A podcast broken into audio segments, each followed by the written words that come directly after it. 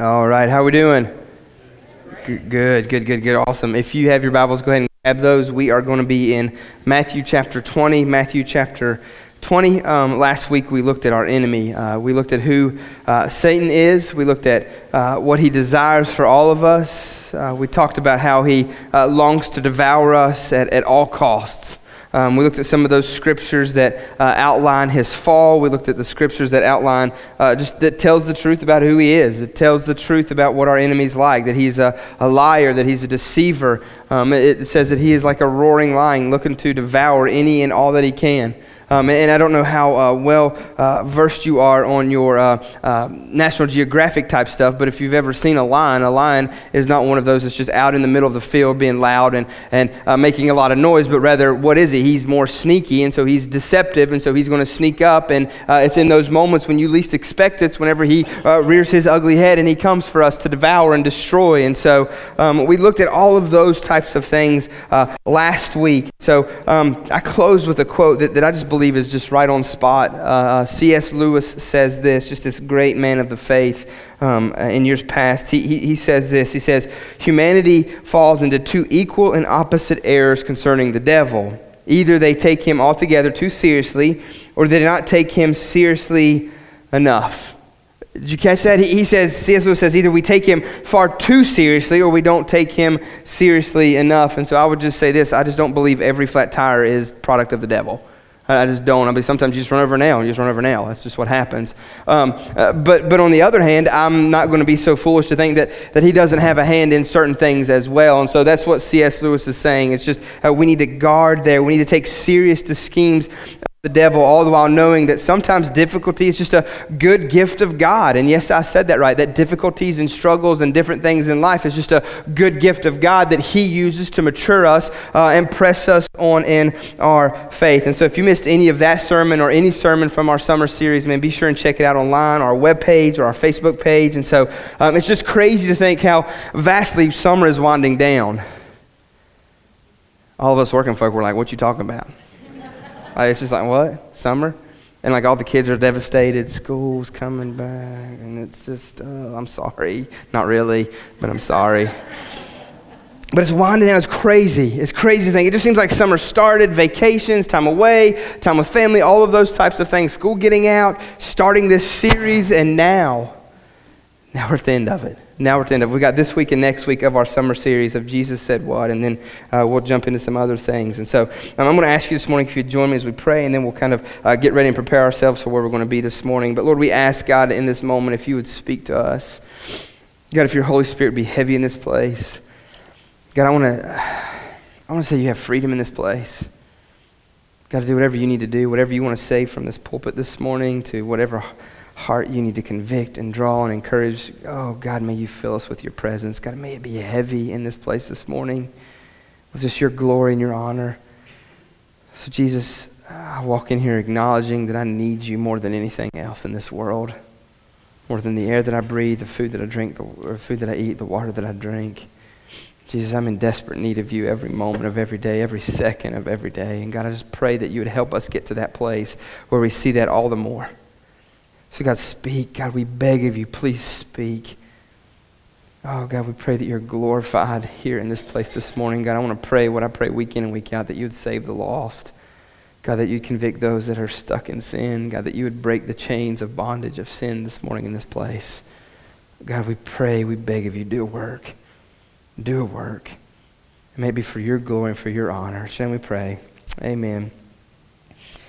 And so the different sayings that we've looked at uh, in this series, just it, it, either, it either stirs within us worship or it stirs within us frustration toward who Jesus is. Um, and so these are just some of the sayings that, uh, that, that, really just kind of confront us in, in who we are, uh, confront us in our sin, confront us in our, uh, uh, just, just in, in who we are. And so everyone, everyone really loves the long-haired, sandal-wearing, Whole Food shopping Jesus who talked about peace and love all the time.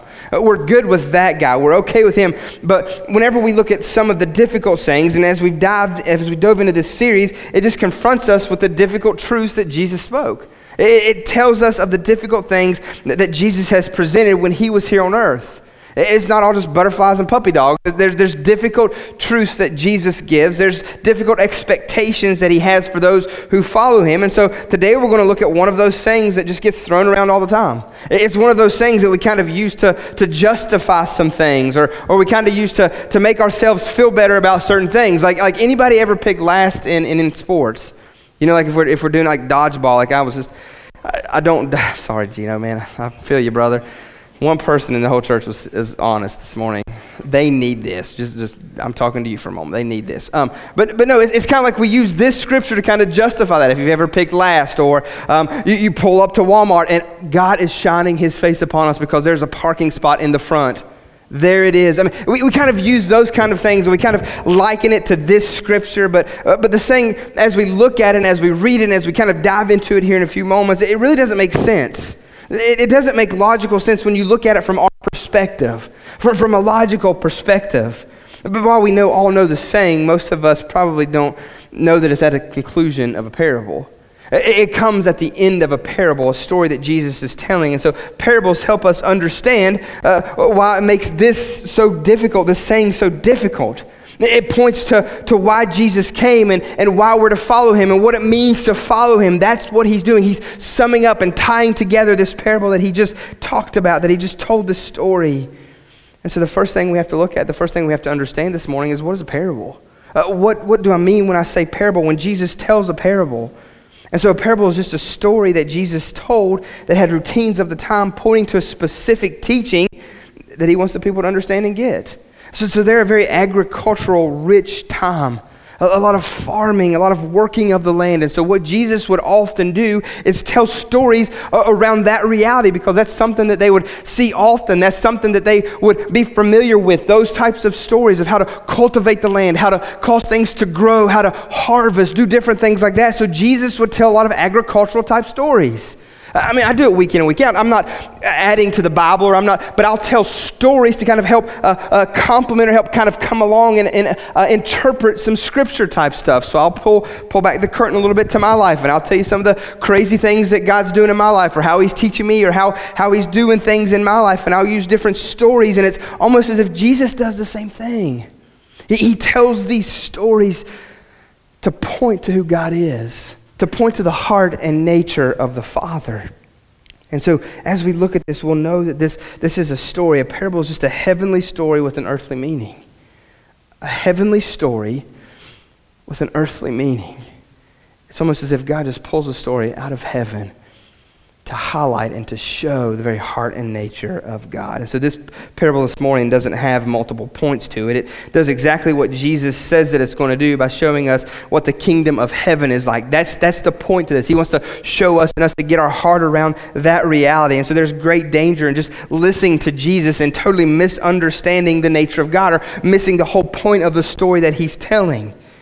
Jesus was concerned with this point with his disciples, and I believe he's just as concerned for us in the same way. And so there are so many people that I'm afraid of that, that come in week in and week out and think that they're Christians and they really miss the whole point of the story. We're going to see the whole point of the story this morning. So let's jump in. Matthew chapter 20, starting in verse 1. It'll be on the screens if you don't have your Bible, but Matthew 20, starting in verse 1. This is what Jesus says He says, For the kingdom of heaven is like and so we see Jesus use this phrase very often in the scriptures. He makes this statement very, very often. And so when we see this phrase, uh, what follows is really going to give us um, a clear picture of who Jesus is and why he came, his heart, his nature, what he expects of us. And the reality is this we're all moving towards something, are we not? Every single one of us are moving towards something. And for those of us that belong to Jesus, this is where we want to move toward. We want to move toward the kingdom of heaven. We want to be where Jesus is. That's the very heart of, of why we do everything that we do is to be with him. We don't work to get to him, but we work to show that we belong to him. We allow him to change and shape and mold us. So all of us are working toward this, the kingdom of heaven, being where Jesus is. It should be the very longing of our heart. It should be the very longing of our heart. He says, For the kingdom of heaven is like a master of a house who went out early in the morning to hire laborers for his vineyard. After agreeing with the laborers for denarius, a day he sent them into the vineyard. So he, they agree to this denarius, this day's wage for the day. They, they agree to that, and then he sends them out to work. And going about, out about the third hour. Okay, so, so, what's he talking about here? Because this is a different timetable than we use today. This is the Hebrew time here. And so 9 a.m., going out about the third hour, would be 9 a.m. See, a work day in, in this culture, in this world, would have typically been for 12 hours. So the first hour, 6 a.m., the third hour, 9 a.m. So going out about the third hour, he saw others standing idle in the marketplace. And then he, to them he said, You go into the vineyard too and whatever is right, I'll give you. So they went, going out again about the sixth hour, noon. Six hours, noon. And then about the, the ninth hour, three in the evening, he did the same. And about the eleventh hour, which would be considered five in the evening, one hour before the work is up, he went out, found others standing, and he said to them, Why do you stand here idle all day? Uh, so, so get this picture for a moment. You've got the owner of the vineyard. He's got a vineyard that needs to be worked. He needs people to do the work, to help out with the work. And, and he's a fair, just man. he's going to give them a day's wage. And so he's walking by, and there's the marketplace, and he sees some guys just hanging around, not working. And what does he do? He reaches out and he extends an offer. Some at the very beginning, some three hours in, some six hours in, some an hour before shutting down, before quitting time. I mean, who's going to hire somebody an hour after you get through HR, after you get through all that stuff, after you pass the background check, drug test, all that? Who's going to hire somebody then? No, no, no, not this guy. He's looking for workers. He wants somebody to be willing. He's looking, who can he pull? Who can he get? You're standing let's go, let's work. So he approaches. That's what we see happen here. And he said to them, Why do you stand there idle all day? And so then, then they respond. Uh, they, they give him their reason. He said to him, Because no one's hired us. No one's approached us. I mean, is that not our like second, like, oh, okay, maybe, maybe there's an issue. Uh, maybe, maybe, there, maybe there's a good reason. But see, Jesus doesn't go into all that. Jesus just sees some guys hanging out that there's this great need in their life. And so what does he do? He approaches them. The, the owner of the vineyard approaches them. He sees some capable, willing people and he goes after them. And they said to him, Because no one has hired us. And so what happens is in our culture, in our world, we, we kind of lose the reality of what's happening in this story. Uh, we kind of miss what's taking place because of our culture, our setting, uh, our day and time. I mean, can you imagine for a moment the desperation and maybe the depression in this story that they would have felt? It's not our world system today. We've got to remove ourselves, remove the American mindset from the scriptures because that's not what's happening here. See, in this time, there's this uh, a historian, this Jewish historian, Josephus. And he tells us because of the Roman rule and oppression, the Jews didn't have any sort of banking system. And for a day labor such as this, if they didn't work, then you know what happens? They don't eat. If they don't work, they don't get a handout. If they don't work and do something, all is lost for the day. You go hungry. You're a beggar on the street.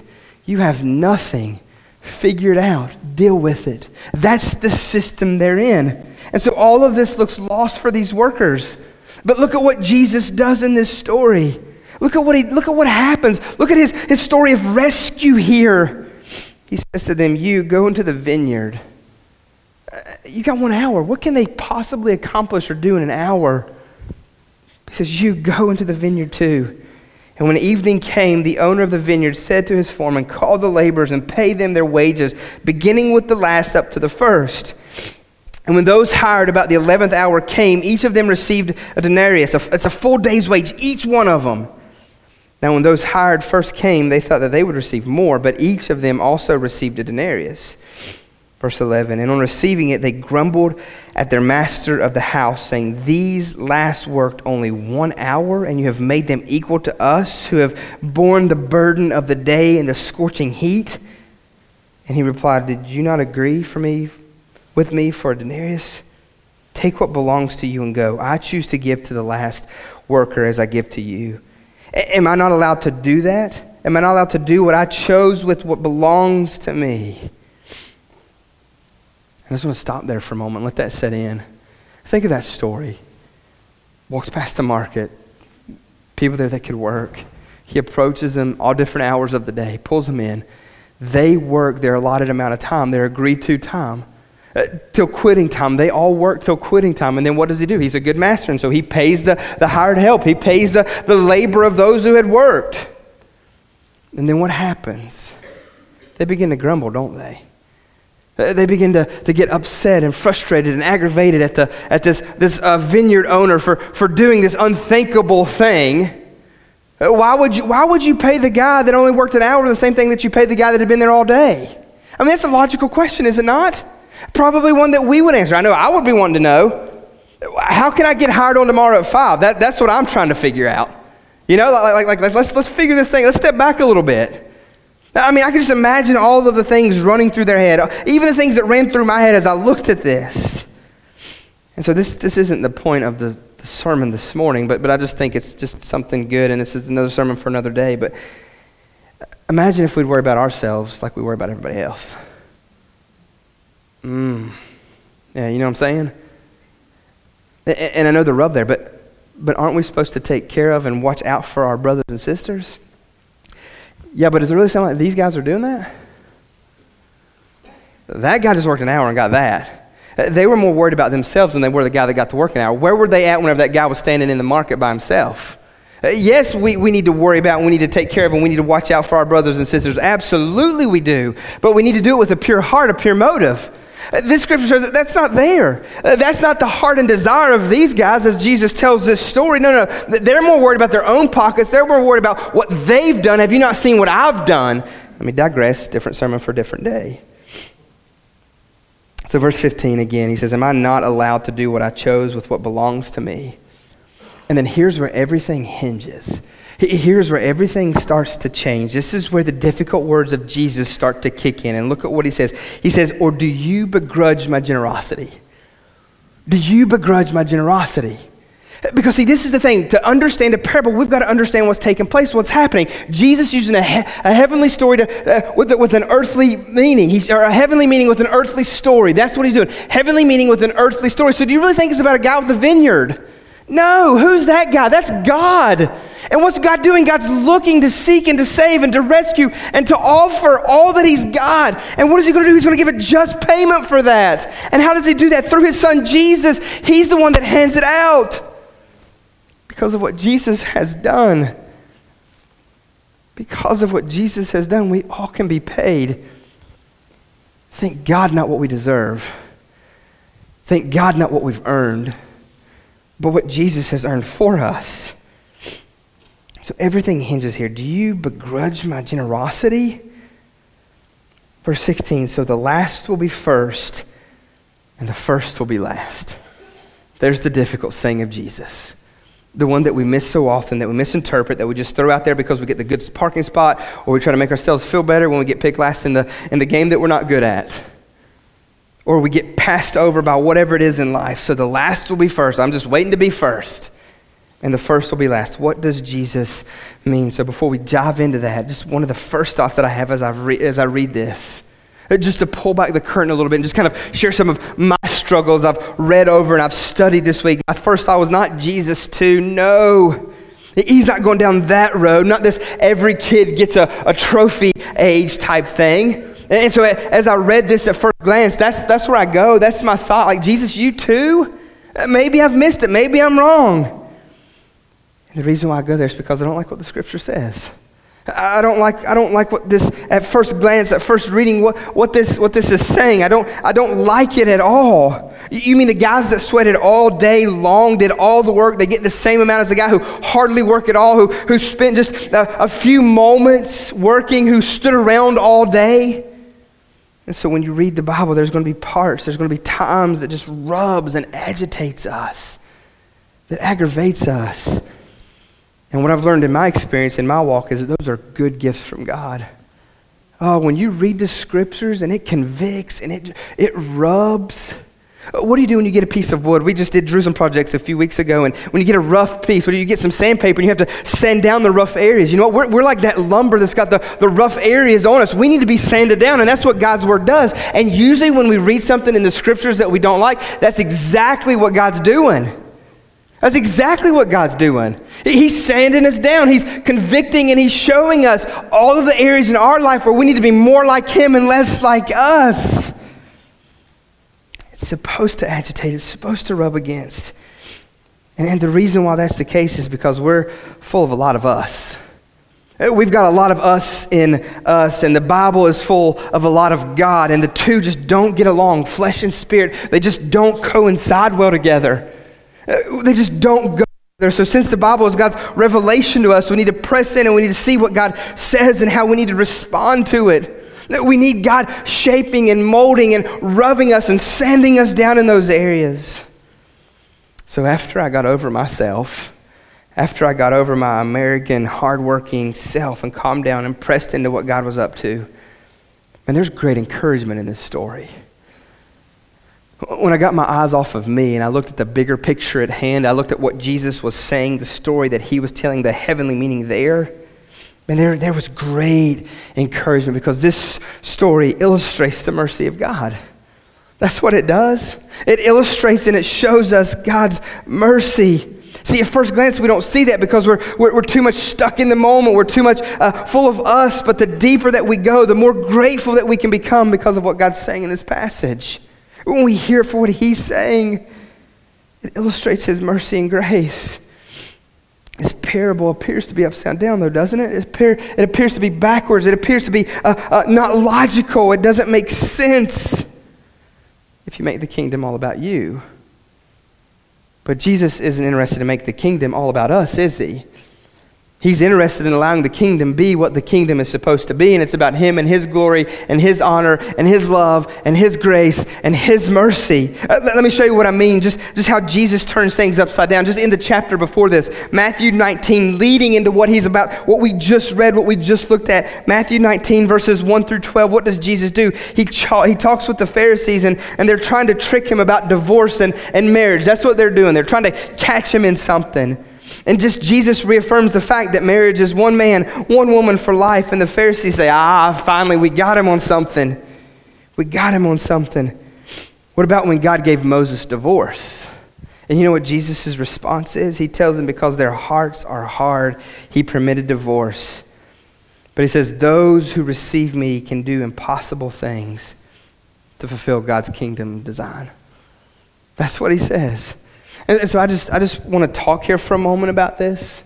Uh, God's grace is good. His mercy is good. And, and, I, know, I know how the church kind of treats divorce or how it's treated divorce. It's like that's almost been like the unpardonable sin. And so if you come from a relationship that, that didn't work out, a marriage that didn't work out, then so often what happens in church is, is you're looked down upon or you're not worthy or you're not good or there's certain areas that you can serve in or you can't serve in. It's almost as if God's grace can't cover that or his mercy can't rescue you from that. And, and what I know is this, is that God does outline certain times where divorce is permitted, biblically. Do I believe that that's God's heart? No, I believe God is for restoring. I believe God is for or reconciling. I believe that God is for fixing. That's what I believe God's heart is. But I've been around this long enough to know that there's three parts in this whole thing. There's three parts in any relationship there's my part, there's God's part, and there's the spouse's part. Your part, God's part, the spouse's part. So you and God could be on the same page, but there's still that factor of the spouse, is there not? So there still may be unrepented sin. There still may be rebellion. There still may be all of those types of things that take place. And so I believe with everything in me, God wants to restore. But I believe it's exactly what we see in these scriptures here in 1 through 12, as he tells them, because your heart has become hardened. Because your heart, people's hearts become hardened. The more they're in sin, the more they dabble, and the more that they play the more hard their heart becomes toward God, the more difficult it is for God to, to, to, rescue them and to show them their fault and their sin. And so I don't know why, but I just, I just felt pressed to say that this morning that God can use you no matter where you've been or what you've done, that His grace covers, that, that there is no one that can ever out sin the goodness and grace of our God and our Savior. No one. I don't care what's happened or what the past looks like. God is bigger than that. Uh, do I really think that we can ever become bigger than God, that our sin can become so heinous and horrific that God can't rescue and redeem? Absolutely not. Uh, th- that makes us more powerful and bigger than God. But I believe that His grace and His mercy, I believe His heart is first to restore. But I believe that He's put this here because He knows the heart of man. He knows that not everyone will have that heart. See, what this is is just the kingdom of God upside down, and they tried to catch Him and they couldn't. Verses 13 through 15 is another beautiful little story as Jesus calls the little children to him and he calls them to him. And this is something unheard of by a follower of Jesus. Like you just wouldn't do that in this day and age. And so, what do the disciples do? they rebuke the parents and they send their kids away from him. But Jesus says, No, no, no, let the children come to me. He says, The kingdom of heaven belongs to ones like this. The kingdom of heavens belongs to children. This is God turning it upside down again. Uh, verses 16 of 22 in chapter 19, the story that many call the rich young ruler, the rich young man there. He wants to know how to enter the kingdom of heaven. And what does Jesus do? He tells them, hey, obey the commands, obey the Ten Commandments. And what is his response? Man, I can just hear the arrogance in it. Well, Jesus, I've done that. I've done it. And so what does Jesus do? He sees to the heart of the matter, does he not? He sees the arrogance and the pride in that statement. Because the reality is, this not one of us in this room today can, observe, can, can, can obey that, can obey the law perfectly.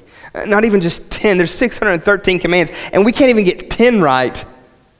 We can't even get 10 right. Uh, this week, I guarantee you, you, you break some. And this young man puffed up, Yeah, I've done that, Jesus.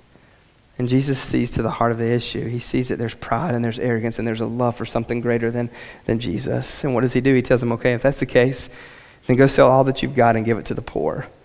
And the scripture says that he walks away disheartened, that he walks away from it. Give all you've got to the poor. Walks away surprised, sad, thought he had it figured out, but it wasn't even close. See, the kingdom of God is upside down. 19 through 26, verses 19 through 26, the disciples are instructed on, on difficulty for the rich, for the prestigious getting into heaven. And, and what God tells them is what's impossible man is possible with God. The kingdom of heaven is upside down. Look at verse 16 again here in, in chapter 20. He says, So the last will be first and the first will be last. I mean, isn't this the nature and heart of God? Isn't this what He's like? He, eh, his ways are not our ways. Isaiah prophesied that 800 years before this. See, church, the gospel is different from everything that we have ever heard before. Everything that we've ever experienced, ever known. That's what the gospel is. What is the vineyard? What are these workers? Who is the vineyard owner? It's Jesus. It's our God rescuing and redeeming even at the, at the last minute for some of us. Ransoming us, rescuing us from ourselves giving us opportunity. That's what this is a picture of. That's what the gospel is. See, the gospel of Jesus is never what we think it is. It is so much greater. It's so much better than we could ever imagine. It rescues when there's one hour left, when there's one minute, when there's one second. That's what the gospel does. Thank God the last will be first because each of us in this room, church, hear me, each of us in this room were one of the last. We're one of the last. Each of us that have come to faith in Jesus Christ by way of the cross, we were one of the last. And what does Jesus do? He offers us a way to be first. And it's through the redemptive work of the cross. That's us. We're the ones in the marketplace. We're the ones in the marketplace standing there. Some of us got in early, some of us waited till later. But the good news is simply this is that the grace and mercy of our Savior was extended. And for whatever reason you accepted and you believed, God offered to us. So, what I want to do to kind of close out this morning is this I just want to look at people who have the wrong view of the kingdom of God. I want to I want to look and I want to press you this morning how you can know if you have the wrong view of the kingdom of God. The first thing that'll happen is this is that salvation is a reward to be earned. Uh, that'll be the thought, that'll be the mindset. And that is a dangerous view because many of us we wouldn't say that with our mouth, but we believe that in our heart, don't we? Salvation is something to be earned. And so we make ourselves Christians because we do good things. We've earned it. We've done the right things. We go to church. That's a first type thinker. We give to the poor. That's a first type thinker. We help others. That can be a first type thinker. We vote the right way. That can be a first type thinker. These things are not wrong in and of themselves, but when we bargain with God and we come to Him on our own terms, and we think in our heart, God, I've done something for you. Look at me. I am worthy. You need me, though we never say it with our lips, but our lives will reek of it. We miss the whole point of His kingdom. We miss His mercy. We miss His gift. That's what happens. See, salvation is not a reward to be earned, but a gracious gift given to be received. That's what salvation is. We've done absolutely nothing to earn it or deserve it. And so people who have the wrong view of the kingdom of God, they think salvation is a reward to be earned. Uh, the second way you can kind of test and see if you got the wrong uh, view of the, of the kingdom of God is that you have a shallow perception of God. Maybe a shallow perception of God. See, the people who worked first made an agreement with the landowner ahead of time, did they not? Uh, they knew what they were getting into. They knew what was agreed upon. And so they make this, this deal before. And so what do they do? They grumble when they don't get what they agreed upon? No, no, no, no. They grumble even though they've gotten what they, were, what they agreed upon. Uh, they grumble because he was gracious and merciful even to the ones who they thought didn't deserve it. I mean, is that not a shallow perception of God? You mean you saved them? God, you mean you've given them that? See, they don't recognize the goodness of the landowner here. So what do they do? They murmur and they complain. They murmur and they complain. They judge the things they have based on what others have. That's what they do. I've worked so hard all day long for this. They worked three hours, some one hour. And God, you would give them that? God, maybe you don't know them like I do. Maybe that's a thought that runs through our heart. You don't know them like I do. You don't know where they've come. God, do you know how they act? Do you know how they what they say, what they do? And, church, if I could just encourage you here for a moment, because hear me, God made you you, and He put you where He wants you. And He has given you what He, he has given you and equipped you with what He's equipped you with for the work that He's got before you. Don't, don't worry about what somebody else has. Don't focus on what God's given so and so. Uh, focus on what God's given you and where He's placed you. You'll never be all that He's created you to be when you compare and contrast compared to every other believer. Oh, they live there, or they drive that, or they do this, or they walk over there, or they, they work there. I'm so much smarter than that person. How do they get to work there and I don't? When we start to do that, we take our focus off of the one that's called us to do what He's called us to do, and we can never be effective where He's called us to be. What, what I've learned in my life is it's a good gift of God where He puts you. It causes me to scratch my head a lot. It causes me to have a lot of intro, introspect. God, what are you doing here? God, why this? What this situation? Why in this moment? Why would you allow this to happen and me to go through this? And there's been a lot of conversation back and forth between God and myself. Are you kidding me? Like, haven't I worked hard enough for that? Or haven't I done this? Or haven't I followed you faithfully? And all it does is just reveal my heart. All it does is God show me some areas in my life where I need to get my eyes off of me, get my eyes on Him. Because there are people that need Jesus at the third hour, at the sixth hour, at the ninth hour, at the twelfth hour. And it's His goodness and His mercy that allows us to be wherever it is that He puts us so that we can go after people wherever they're at. I like, you get that, don't you? Like, there are people in this room that only you'll be able to reach.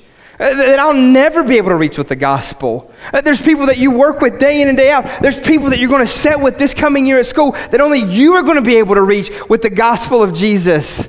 Uh, there's places that you work at that you're only going to, there's a community that, li- that you live in that God has placed you there for that purpose. Not because the house is pink and you love pink houses. No, because the community is lost and they need Jesus. That's the mission.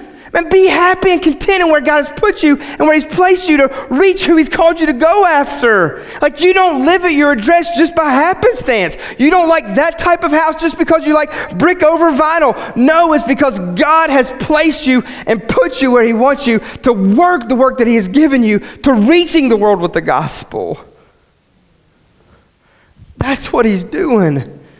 That's what He's doing. And when we think other than that, it shows our shallow perception of God. See, the right and grand view of God is fully grasped when we accept His love and mercy toward us for the first time. Yes, we get that, but we've got to be very, very careful not to take our eyes off of what He has rescued and what He has saved us from. And church, that's so easy to do, is it not? It's so easy to be like the guys who got hired on first and worked all day long. God, look at what all I've done for you. Look at what all I've sacrificed. Look at what all I've given. Look at, look at everything that I've done for you. And you're going to give them that? The fact that God would give us anything should blow our minds. The fact that God would do anything for us should blow our minds. Like, do you get what we are like, who we are apart from Jesus Christ? that we are wicked and sinful, that the scriptures would describe us as an enemy of God. An enemy of God. What does an enemy do? An enemy tries to upend, an enemy tries to offset, an enemy tries to destroy. Though you may have never talked like that or you may have never thought like that, being separated from God, that's exactly what you are. That's the picture that the scriptures paint of us. Worker of iniquity. Like we were dirty.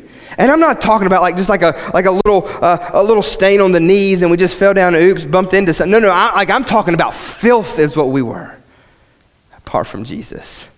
So the fact that he would save and rescue and redeem any of us, any of us, is amazing. That's what we've got to get our heart and eyes on. Another reason, another way that we can uh, kind of assess whether we have a wrong view of the kingdom of God or not is this, is that we don't have grace for others' failures. Uh, that we don't show grace and mercy when other people fail and fall. You see, a graceless person is the sign of a godless person. A.W. Tozer, just this, this, this mammoth man of the faith, he writes this. He says, A Pharisee is hard on others and easy on himself. A Pharisee is hard on others, easy on himself, but a spirit filled man is easy on others and hard on himself. Maybe a way to ask it is this What's your attitude toward people who are living immoral, foul, and filthy lives? What's your attitude toward them? What about those who believe different than you believe? Whether it be politics, whether it be parenting, whether it be lifestyle choices, what, what is your attitude toward those people? What I've learned is this that Christians who aren't spiritually mature are some of the most difficult people to be around. Most judgmental, most flamboyant, most outspoken, and graceless people that I've ever seen are those who claim to have and claim to be mature, but never show and extend that grace and mercy. Man, I, I, I get lost people being lost and acting like lost people, but it's when the saved people act like that. It's when those who think that there's something really show by their lifestyle and their actions that they're not, that they don't understand and they haven't grasped the grace and mercy of Jesus Christ. So Jesus makes this comment as the band comes back up to lead us. He makes that comment and says, The first will be last and the last will be first. Why? Because they get it. They get the goodness and the grace and the mercy of the vineyard owner. When they are, do you imagine for a moment how grateful was the one that got hired on at 5 p.m., knowing the quitting time's at 6, and not because they don't have to do much work, but for the very fact that God was gracious enough to extend to them the invitation to be a part of, to receive and get what He had I mean, imagine that for a moment. See, the one in the parable that didn't praise the generosity of the landowner, they criticized him. Those are the ones that we need to watch out for. Those are the ones that we need to test and make sure. That's who I saw when I first read this. That was me. Oh, God, why would you give them that? God, God why, why would you do that to them? And what did God do all the while reading and studying this? Is He just showed me some areas in my heart, some of the deep, deep, dark areas that I need to work on. Are you showing love? Are you showing grace? Are you showing mercy? Are you caring for the lost? Are you, are you getting involved in their life? See, those in the story early on, they were self satisfied and legalistic. They were part of the uh, why didn't we get more crowd, is what they were. See, if you think you've earned it and others don't deserve it, you suppose that you'll get a great reward. You'll be disappointed and you'll be last. That's what Jesus is trying to teach. That's what Jesus is trying to show us. It's not a give up your parking spot. It's not a, a, a give pick the worst person first. That's not what this is. This is a, a seeing and understanding and knowing and being aware of the grace of God. Being grateful toward the fact that God would save any of us in this room. Any of us. That's what this is. See, those who live last who live to be last are not people who try to be last in order to get first. That's not the heart or motive behind it. No, no. Those, they are those who are grateful that they have gotten anything at all. And in that gratitude, what do they want to do? They want to extend to others the sweet invitation of redemption. You know, you know how you'll know if you'll be first? You tell others about the one who can make you first who can rescue you, who can offer you in that last hour, in the first hour, in any hour. That's the response of one who's been turned upside down for the kingdom. So I don't know what God's maybe stirred in your heart as a result of this morning, as a result of His word. I don't know what He's shown you, what He's given you. But man, may we be gracious like Jesus was gracious. May we extend that mercy like Jesus extended that mercy. We'll only be first by being last, and the only way that we're last is by putting our faith and trust in Jesus Christ. So I don't know what he's stirred, I don't know what he's shown you, but you be you be obedient to whatever it is that God calls you to this morning. If you need to come pray, if you need to go talk to someone, if you need to step out and make a phone call, response time is not just come down to an altar. Response time is do whatever Jesus tells you to do. And just for the record, you don't have to wait till we get a cool little keyboard going and some music started. Like you, you can do that at any time throughout it. Whenever God speaks to your heart, you be obedient. So, whatever He's called you to the morning, whether it's stand up and praise with everything in you and be grateful for the fact that you've got your day's wage, salvation from the King, whatever it may be, you respond as God leads. Lord, we need you and we thank you for your word. God, thank you. Thank you for this story, God, as it just reveals just some of the hardness of my heart toward others who I may think are lazy, toward others who I think don't deserve, toward others. And really, God, in all reality, it's just showing some issues in my life that I need to work on. Showing some of the parts of my heart that I got to get the me out of. There's not room for you and I, God, so I want all of you. So, Jesus, do a work in this place this morning. Do a work in me. God, help me to be grateful. We love you. We need you. And we pray. Amen. If you guys would stand, respond as God calls. They're going to lead us in a song. If you want to come pray, if you need somebody to talk to, you be obedient.